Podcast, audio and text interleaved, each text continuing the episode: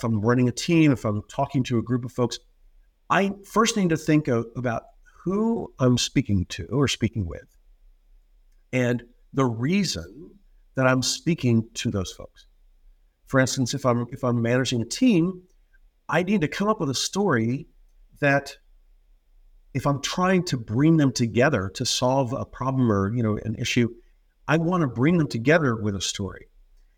I may use a story about when I first started out in the business and how I overcame an issue, a problem, a challenge that gives them a sense of how I work, how I approach things, uh, and, and, and can distill in my team how we want to uh, collectively approach that issue that we're working on.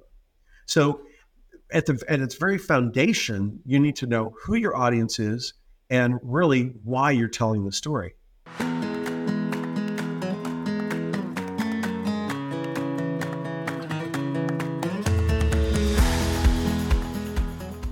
In her book Conversational Intelligence, Judith Glaser wrote To get to the next level of greatness depends on the quality of our culture, which depends on the quality of our relationships, which depends on the quality of our conversations.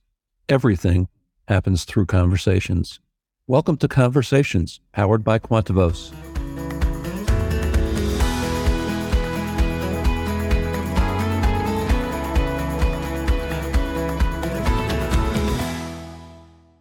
Welcome to this episode of Conversations. I'm Brian Gorman, your host and a coach here at Quantivos. And my guest today is Richard Rosser.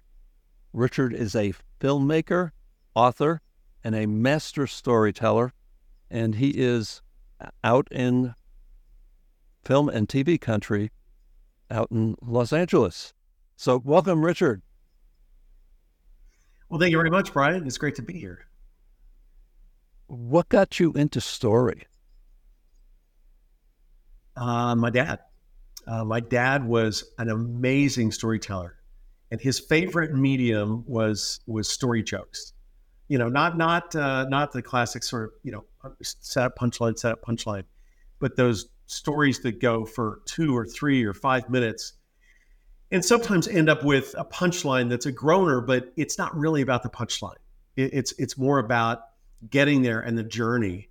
And uh, he just he absolutely loved telling jokes, and he would he would create these physicalities for the characters and voices and sound effects and just and and brought them to life. And so from an early age, listening to my dad, uh, I wanted to emulate that. And when I went to college, I there was one film course. I mean, this is way back when, but you know, every, now every single university college has a film video department, and they had one film course. And I took that film course, and uh, and here we are.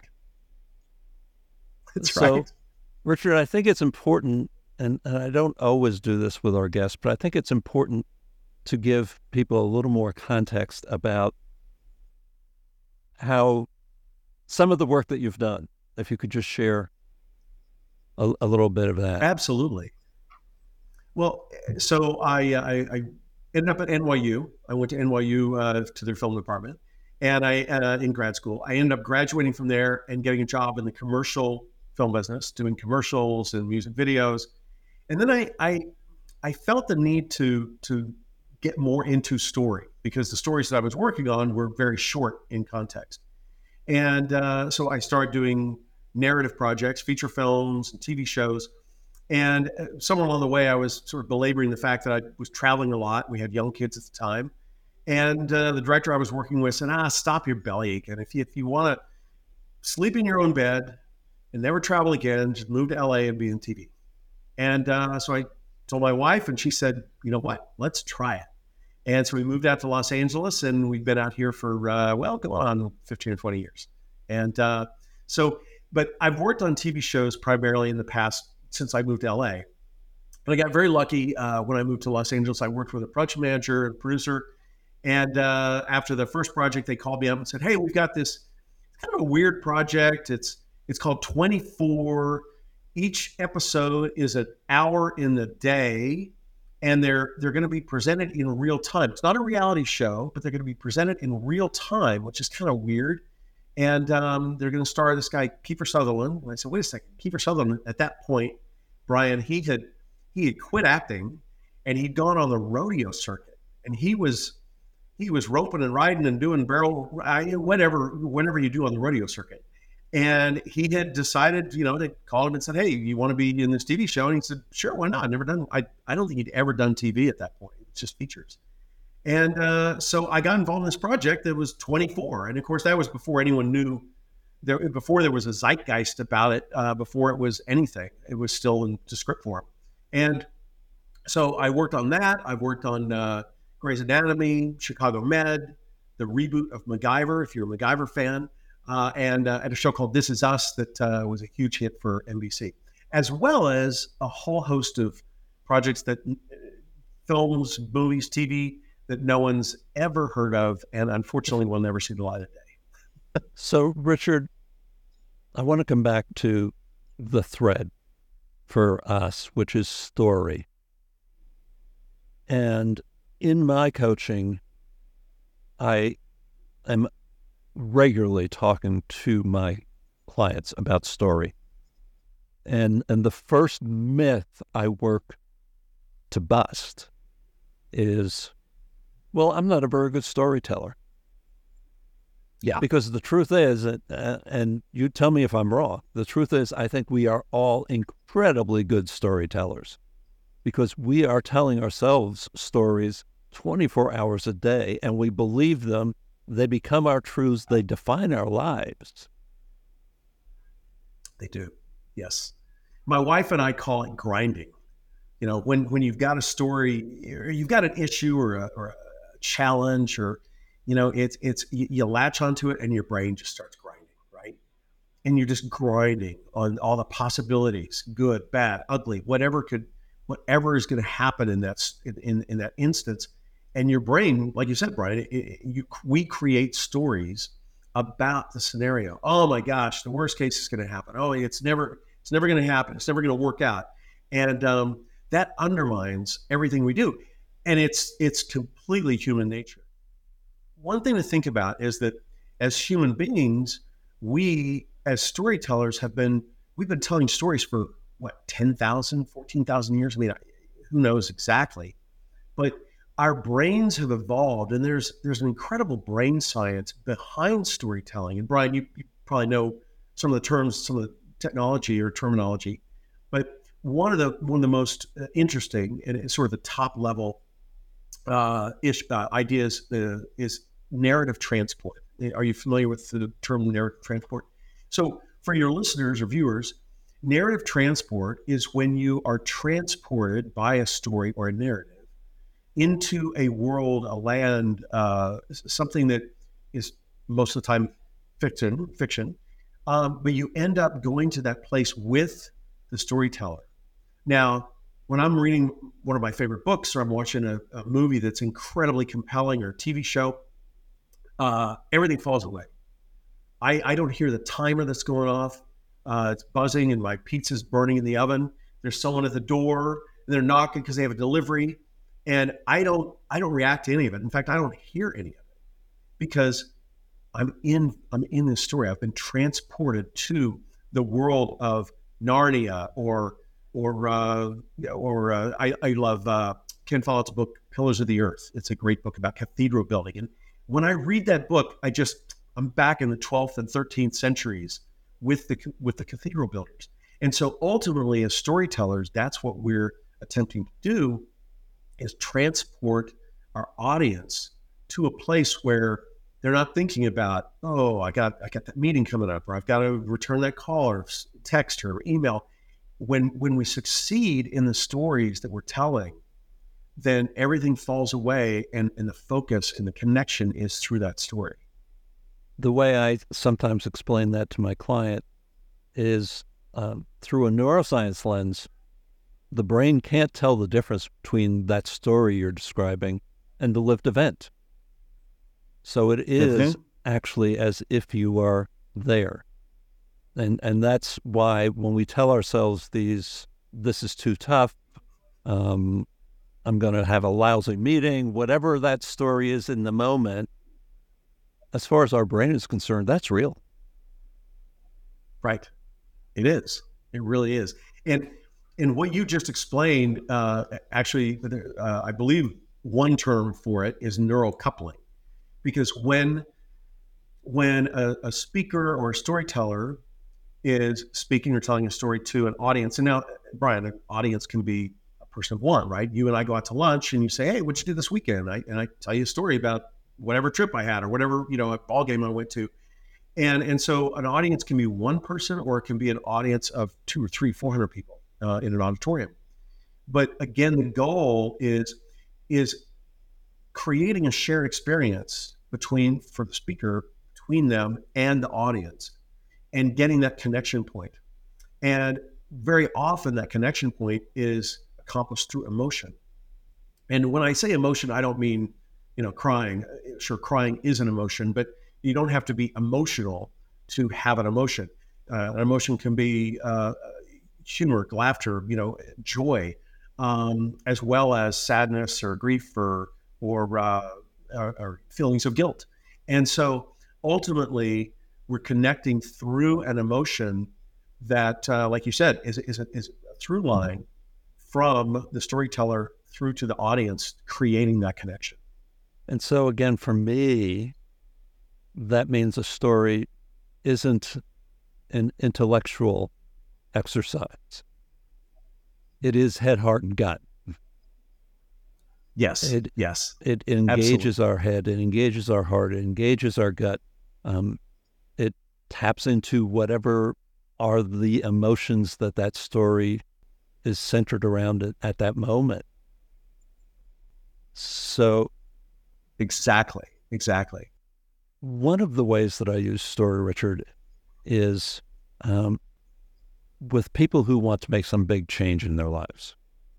It might be a career change. It might be the, you know, I'm, I'm starting a relationship. I'm starting a business. I'm starting, um, or, or I'm ending a relationship, what, whatever it is. Um, and, and I use sort of a, a Brian Gorman version, if you will, of the hero's journey.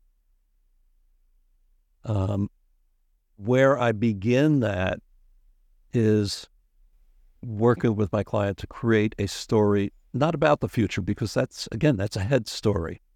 You know, in five years, I'm going to retire and move to Costa Rica. It's going to be hard because my husband and I, or my wife and I, or my partner and I, whatever, it's a second marriage. We have to sell two houses. We have to learn Spanish. Our kids and grandkids are here. We got to. That that's all up in the head and and that's probably going to end up with why don't we move to Florida? right, exactly. And and this is a real life story actually um, that that I'm giving right now. That client said her, her story began. I can't believe we did this. We woke up this morning in our bed in Costa Rica. The ocean breeze is blowing through the windows. I can hear the chatter of Spanish down in the street. We had to sell two houses in the middle of the housing crisis. We had to learn Spanish. We had to figure out how to keep in touch with our family. We're here. And again, when we go back to the neuroscience on this, Richard, and, and the fact that our brain can't tell the difference between story and reality, that story actually begins to build new neural networks so, the, because our brain thinks it's real. So, when we run into those obstacles, you know, our, our unconscious is saying, wait a minute, there's a way to get through this, over this, under this, around this, because I know what it's like on the other side. Yes. And, and so, creating our stories, being intentional about our stories, I think is so, so important. And yet, it's something that we're not taught no, no. And and you know it, it's so interesting because I I consult, I I work with uh, entrepreneurs and startups, uh, ongoing businesses, and I actually do a lot of work at at schools, colleges, and and also at the graduate level. And very very often, I have people say to me, "Oh, yeah, I'm I'm really I'm not a very good storyteller." And then of course, I have certain ways of helping tee up, helping them tee up stories and prompt stories, and and we find out that no, in fact, they're amazing storytellers. Uh, in fact, one of the uh, one of the breakout sessions I, I do in uh, in a number of my workshops, what I do is I I have a technical description, and uh, the the main one that I normally read is a technical description of Beethoven's Fifth Symphony, and uh, uh, so I, I I say okay, you know, read this. Is like fifty words, right? It's very short. This is a symphony, large symphony for in four parts. The first part is a scherzo in A flat minor and the second part has a repetitive motif that, and everyone sort of, you know, their eyes, their eyes glaze over and they sort of start to fall asleep.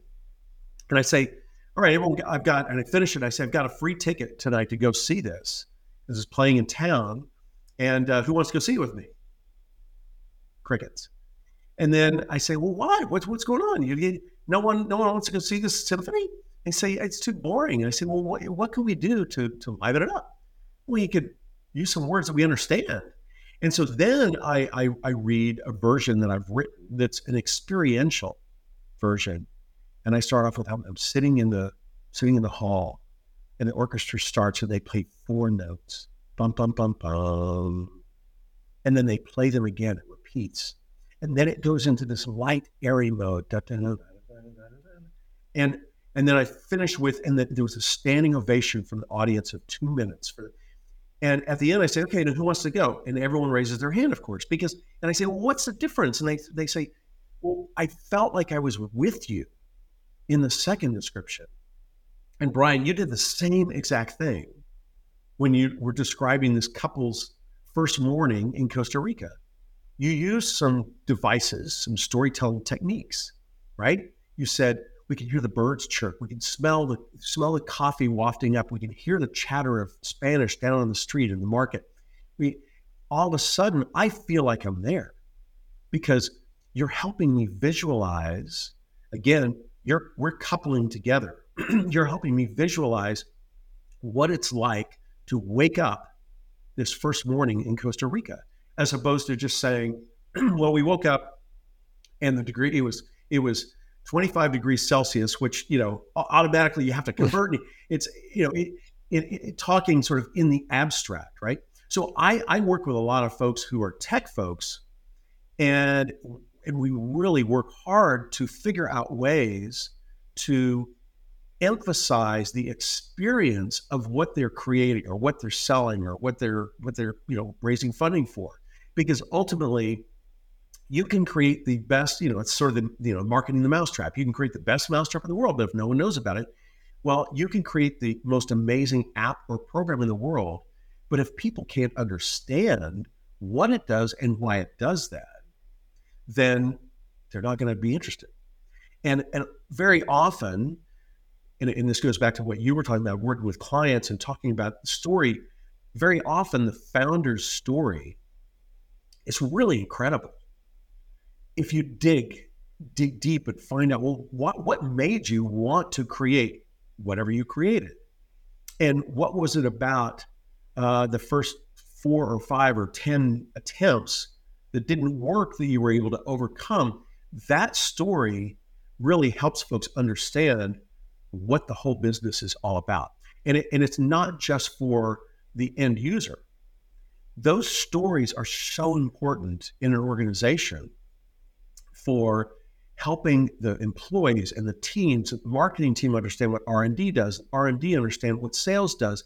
And the stories that come from the field, from the sales reps, can help influence R&D in terms of altering a product to fit how the how the folks are using it out in the field. So story is just such an amazing way to communicate. Our brains, after the 10 to 14,000 years, are really wired to understand story. And like you said, we we we tell ourselves these stories at all the time. It's not just uh, when we're verbal or visual, because uh, I talk with my ants a lot. Uh, it's it's not only that time when the stories come out. It's it's it's almost constantly, unfortunately. As you began to describe that experiential uh, setup that you do around the symphony, it reminded me that stories aren't always told in words either. And when I'm working with clients about creating their story from the future, I say, write it in your language. And that may be English or it might be Spanish or whatever, but it might be dance, it might be music, it might be poetry, it might be a, a, a drawing or a painting or whatever. Um, there are so many ways that we can tell our stories. Oh, absolutely. And yeah, you know, your work in television and in theater is not just about creating words. It's not. No, it's not about hardly. stringing words into quote a story. Um, could you share with us some of the things that you have to think about as you are creating a story that makes it that story that takes me away from the pizza in the oven? Well, I, I, really, it it it starts with why the story needs to exist or why the story exists, and that goes back to us humans as individuals. So every story, well, I should say, every good story needs a point. Uh, you know, it, it needs a message. I mean, a story can be as simple as just entertainment. You know, I mean, uh, how, how often do we say, I'm just going to, you know, go watch some mindless TV or a feel good movie or a summer book? We all know what that means. I'm just going to lie on the beach and read a book that, you know, whether it's Tom Clancy or whatever it is, it's, it's just going to be fun, right?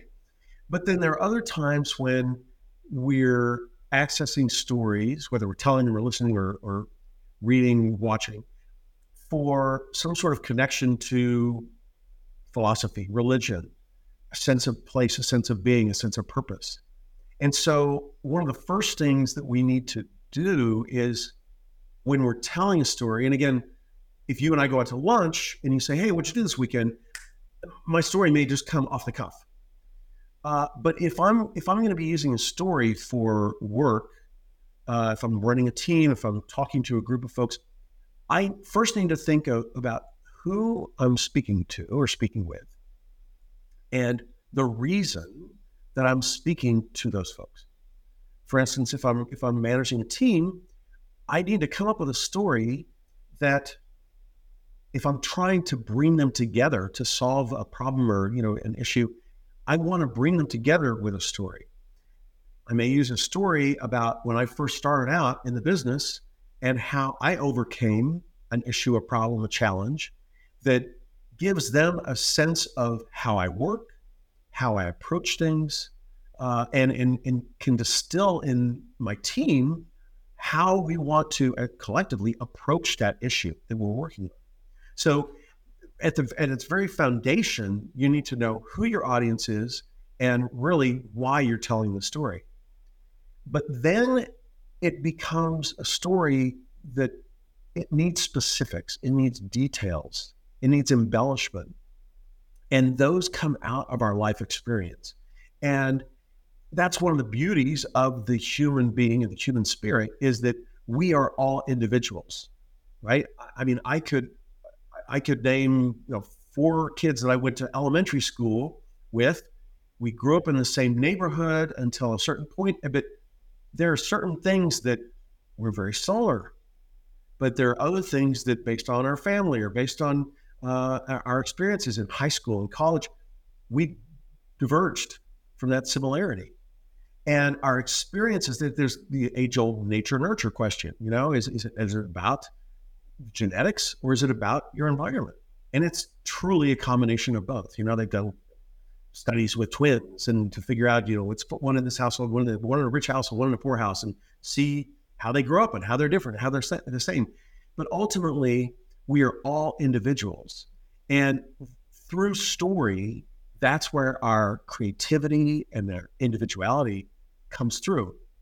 And so if I said to you, okay, you're going to teach a seminar on how to use story, you're going to approach it from a totally different viewpoint and vantage point than I am because we have a different a different realm of experience.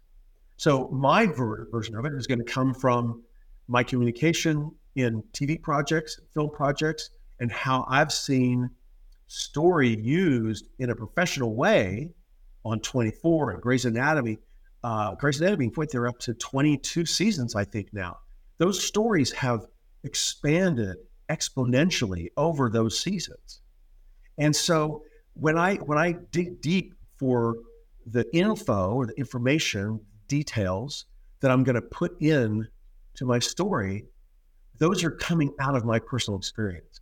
And I think that is what really informs the audience within the story. You know, you, you can uh, people take a book and they get they get get uh, the best uh, they get an Oscar for best adaptation, and uh, you know because they adapted the book, and a different writer would have adapted that book in a totally different way, and so really it's it's getting our individualism to shine through the stories that is able to help make that connection.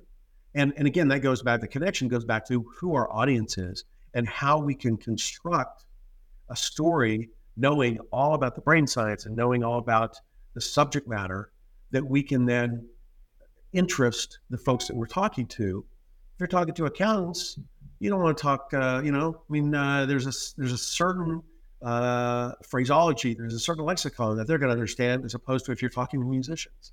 Totally different, uh, totally different audience. And you need to treat, treat them differently in your approach. Stories don't have to be hour long episodes.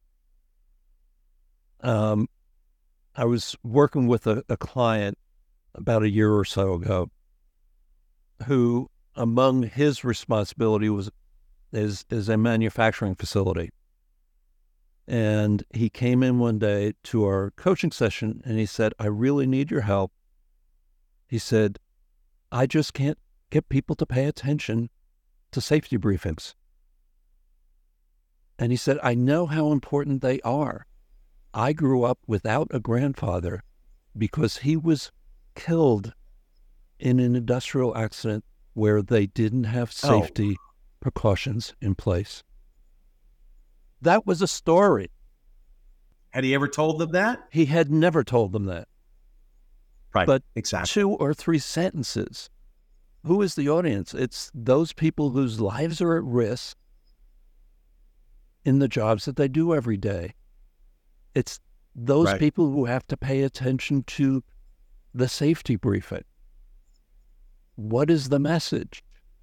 What is the heart of the message? The heart of the message is your kids could grow up without a father or a mother. Their kids could grow up without a grandfather or a grandmother because you weren't paying attention to safety. Right, exactly. And, and and Brian, you're so right that a story doesn't have to be it doesn't have to be long and involved. Have you ever heard of Hemingway's six word story?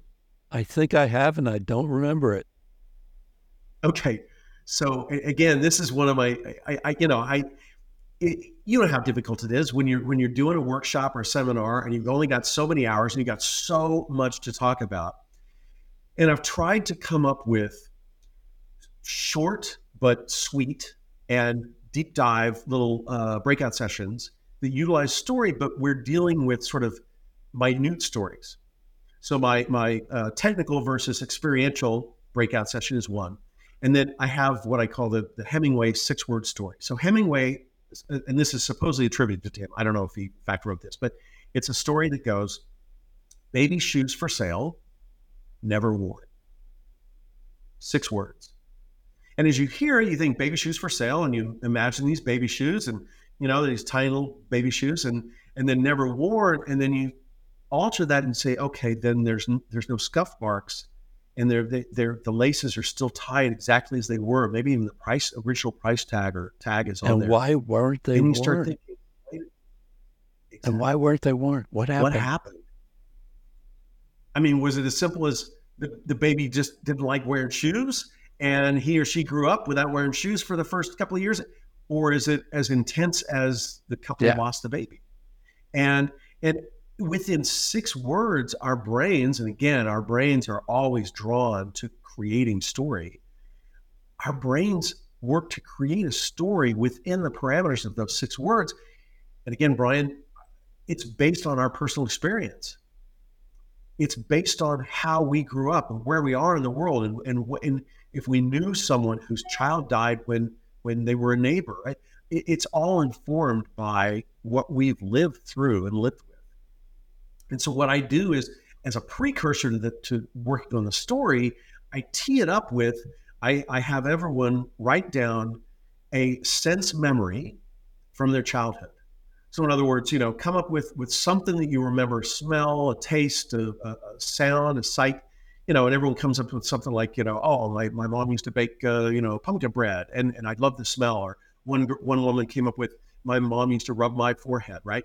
And and so then, as as then I tell the six word story, and then I have folks implement their own six word story based on their sense memory.